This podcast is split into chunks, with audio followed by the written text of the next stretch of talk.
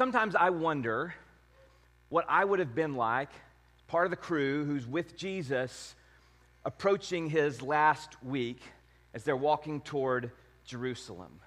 What would I have been thinking? Might have been thinking, man, this is going to be epic.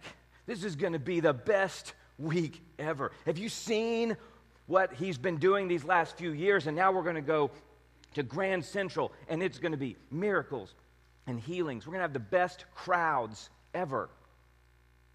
We're going to be in the room when it happens. You might have been feeling that way. You might have different thoughts, but that, I'm sure, is what's happening as this group of people, Jesus' disciples and others, walk with him toward his final week. And in the end of the Gospel of Matthew, we find a story of what someone was thinking. Because as they're moving, Jesus, his disciples, and others, the mother of two of his disciples, James and John, approaches Jesus. She has a request. And this is her request Grant that one of these sons of mine sit on your right, and the other one may sit at the left in your kingdom. She's thinking something big is about to happen, and I want my kids be recognized, to have honor. Now, if you're a parent, you can identify. Parents want their kids to receive top billing. We want our kids to be recognized maybe even a little bit more than the other kids. We want our kids' photos to be a little bit larger than everyone else's on those team roster photos at all the local restaurants. We want our kids to be significant. That's where I think this request might be coming from. But of course, everyone overhears this and everyone else is upset. Who do they think they are? They're, they're not any better than we are. And so we approach this text, Jesus has a teachable moment. What, what is he going to say? How is he going to handle this instance, this request that he, that he receives? And you may be thinking, well, I wouldn't have made that request as a parent, but I, I may not even be a parent. I know what it's like to want to be significant because you may have found yourself doing things that no one ever noticed. You might find yourself working behind the scenes. You might find yourself going out of your way to serve others only to be greeted by perhaps apathy, maybe even rudeness. And you look around and you see others getting ahead, and you think maybe that's the path to success by stepping over other people and being ruthless. And that's how to advance myself and my cause. How does Jesus answer that request? What does he do in this teachable moment? Well, he asks the two disciples, Can you drink this cup that I'm going to drink? Of course, they're thinking the cup of honor. Of course, we can drink this, Jesus. We're right there with you. We're, we're ready to be elevated as you have been. Jesus knows that there's something different in that cup, and it's not honor that's coming to him. So he says, Well, maybe you can drink that cup. It's, it's going to taste different than you thought. But I can't give you these seats of honor. In fact, that's not what any of this is about. But I'm sure Jesus knows the messages that his followers have been swimming in. He knows what's happening in the first century, he knows all the philosophical messages they've been receiving. They've been watching all the TikTok reels of Greek philosophy that say, How can a person be happy when they have to serve someone? And they've been listening to all the long form podcasts on Plato's teachings where these guys get on for an hour and talk about being alpha males and how servants are just contemptible flatterers. Serving is not virtuous, it's not the way to be a good person in the first century. But he knows all this, and so, in a gentle voice, with everyone listening, Jesus says to these two disciples and everyone else, Not so with you. You're not going to be like that. All these other rulers might lord it over people, and they might have all this power and authority, but not so with you. He says these words Whoever wants to become great among you must be your servant, just as the Son of Man did not come to be served, but to serve and to give his life as a ransom for many. So Jesus' words at this point hang in the air. They're a direct challenge to all the ambitious ways of the followers and everyone else around in the first century. But Jesus is not just giving them some teaching for them to follow, He is going first. I didn't come, he says, to be served, but to serve. And that's what I expect from my followers. We are wrapping up this series today where, for most of 2024 so far, we've been talking about the one body with many members. And we've talked about different people with titles and positions and different leaders and mission points. And I'm glad because those are really important. Well, what does that mean for all of us? What does it mean for the many members. What does it mean that we're called to serve? Well, let's look at a few passages, just a brief tour through uh, some New Testament scriptures about what a servant means and what a servant does. The word servant that we're going to talk about today is the Greek word where we get deacon. It's diakonos. And you know, for elder, we've translated that to make it English words. For the for deacon, we didn't bother. We didn't we didn't call it servant. We just I guess we were lazy and just said deacon, right? We didn't actually make an English word. We just we just approximated the Greek word. But it's used over 30 times in the New Testament, and it's just someone who carries out tasks for the benefit of others.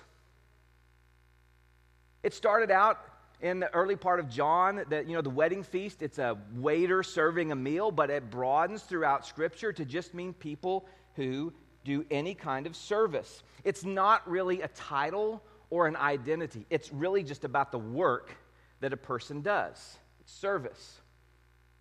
Okay, then, what kind of work are we talking about? What's the scope of the service to which we're called? Here's just a few things. In Matthew 25, when Jesus is talking about maybe his return and separating the sheep from the goats and what it's going to be like on Judgment Day, and that's a different sermon for what actually is going on there. But he says there's going to be two kinds of people, and those who looked for ways to serve, and those who didn't, and those who served me, Jesus said, and those who didn't. And people say, Well, when did we see you hungry or thirsty, Jesus, or a stranger, or needing clothes, or sick, or in prison? When did we see all that and did not help you? That's the word serve. And Jesus says, Whatever you did not do for one of the least of these, you didn't do for me. So here, serving is just providing basic needs food, clothing, shelter. Or in Luke 10, when Jesus is on a journey and stops in Mary and Martha's home, and all this fuss is going on, and Martha was distracted by all the preparations that had to be made. That's the word for service. She came to Jesus and said, Lord, don't you care that my sister has left me to do the work, that serve, by myself? Tell her to help me. So here, service is generic.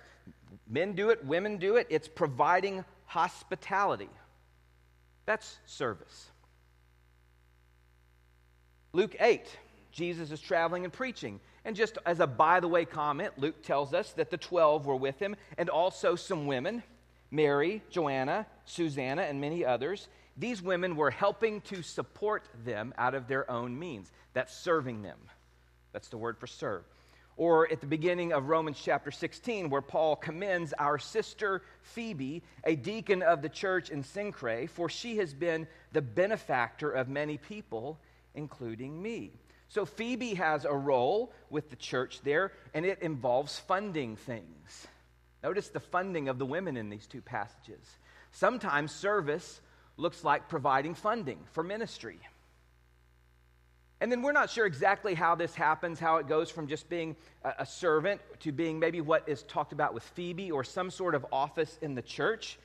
But in 1 Timothy 3:8, after Paul has talked about what it means to be a shepherd, he says, in the same way, deacons are to be worthy of respect. Now, that's where your translators have decided now this is an office. They could just say servants, but it makes some sense that they might say deacons. And so, in some sense, it's this idea of an office or a servant leader in the church. But I think the best passage to look at for what this means is in the book of Acts. In chapter 6, the early church is trying to figure themselves out, and you have Christians who've come from Jewish backgrounds and Christians who've come from Gentile backgrounds, and they're trying to figure out how to live and work and do ministry together. And one of their ministries is providing food and needs for the widows in the church. That's a good thing. But the widows from Gentile backgrounds were saying, hey, I think there's some discrimination going on here because the service for us is not matching the service for the Jewish widows. And so the church has to figure out how to solve this bias, this discrimination issue with the food distribution. And so the, the, leaders say in Acts chapter 6, verse 2 it would not be right for us to neglect the ministry of the word of God in order to wait on tables. That's to serve at tables. Brothers and sisters, choose seven men from among you who are known to be full of the Spirit and wisdom. We will turn this responsibility over to them, and we will give our attention to prayer and the ministry of the word. So in this passage, you have the service of the word and the service of waiting on tables. What I like about this is servants here, they just meet the needs that are identified. Here's a need over here. Let's find people who can do it. That's sort of how we do things at Preston Road. We have a group of servant leaders, and they serve quietly behind the scenes in different ministries. Some of them lead efforts in those ministries, but we find things that need to be done and we ask people to serve and to do them. That's what servants do. So there's lots more we could explore, but just a summary of what we saw servants can provide basic needs, they can provide hospitality, they might provide funding, there might be a sense in which they hold a church office, but in the end, they meet identified needs. That's what they do. Servants are not just a subsection of the church, this is a requirement, an opportunity for all of us. So Peter says in his letter each of you should use whatever gift you have received to serve others. So if you have the gift of hospitality, use it to serve others and the church. If you have the gift of administration, use that gift to serve others and serve the church. If you have the gift of funding things, use that to serve others and to serve the church.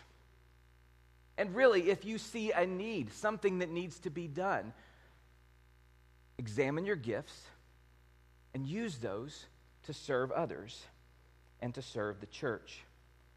In our first sermon in this series, we saw that the church has many members, but all of them had the same value. And in a similar way, I think we're seeing in this sermon on servants, we all have different gifts, but they all serve the same purpose to build up the body of Christ.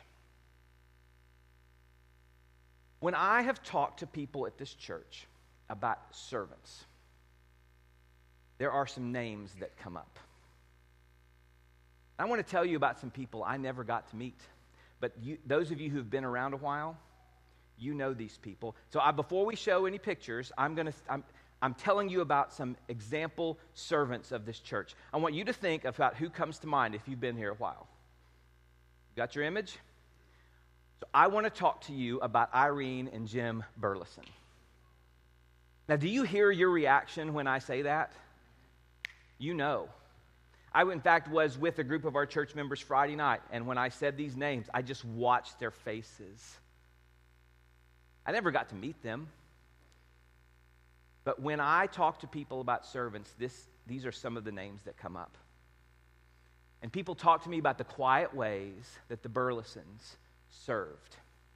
They talk to me about Eh, there was a time when everyone or many people were asked to go park at the high school to make more room here, maybe during some construction.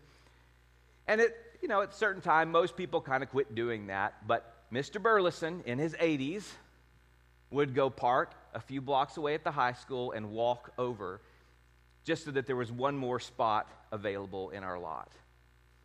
Or there'd be an event out in the narthex, some church event, and when it was over and everybody's talking, Mr. Burleson would be quietly putting away chairs, putting up tables. I'm sure there are more stories to be told about them, but when I think of servants, when you think of servants, I think that's who you might think about. One thing I really love is you're going to read members in the letter that you receive uh, about our budget that's going out that their estate gave the church a generous gift just recently. And what I love about that is that they did the both and thing. Sometimes we think there's some sort of divide or tension between giving and doing. They did both. It wasn't an either or. They did both of those things. And I love the complete and total embodiment of service by the Burlesons. No doubt there are more stories that could be told about people who've gone on and people in this room. But I wanted to lift them up because they exemplify core values of this church. One of our core values that you find listed is service. We value service to others, to our community. That's a core value. When we talk to new members about what it means to be a member at this church, we have five things that we ask of our members. One of those things is to serve. That is one of the five things we tell people. We ask you to serve. It's not just for a group of people, everyone is called to serve. If you're wondering, by the way, about how you could serve, we have a few ways for you to do that. If you go to our website at prestonroad.org slash serve, we have put up a spiritual gifts inventory. It's just a spreadsheet you can download. You kind of rate your different skills and passions in different areas, and it spits out some options for you. You could take that, print it, or email it to one of us, and we can have a conversation. Or maybe you want just a more one on one approach. Just email info at prestonroad.org. Julie's going to get that. Just say, hey, I'd like to talk to someone about what I'm good at, what I like to do, my gifts and talents, and maybe how the church could use those. Just send an email and we'll figure out the right person for you to talk with. But many of you are already serving, and we know that and are grateful for that. But some of you might be newer or you don't have a place to serve. And we want to help you find a way to do that. We started with a story that happened before Jesus' final week. I want to end with a story during his final week. It's the Thursday night before Jesus' death. And he's gathered with his disciples in an upper room, and they're eating their last meal together. And in the middle of that meal, John tells us that Jesus gets up, he takes off his outer garments, he grabs a towel, fills a basin with water, and begins to wash his disciples' dirty feet. And Peter objects. He says, No, you can't do that. And Jesus says, If I don't wash your feet, we can't be together. And I wonder what James and John and others might be thinking at this moment. Like, we didn't sign up for this. We thought this was going to be an epic week. Where are the crowds? Where's the glory and honor? And here's this guy we've been following washing dirty feet. But Jesus says to them, Now that I, your Lord and teacher, have washed your feet, you also should wash each other's feet. I have set you an example that you should do as I've done for you. There are so many people in this room who walk around with a towel and basin and serve in quiet ways that no one ever notices. They're not glamorous ways, but your service matters to God, it matters to this church, it matters to your family and your community. And for those of you who don't yet know your area of service, here's what I invite you to do grab a towel, grab a basin of water, and join us as we do our best to follow our servant leader, Jesus Christ. Let's stand and sing.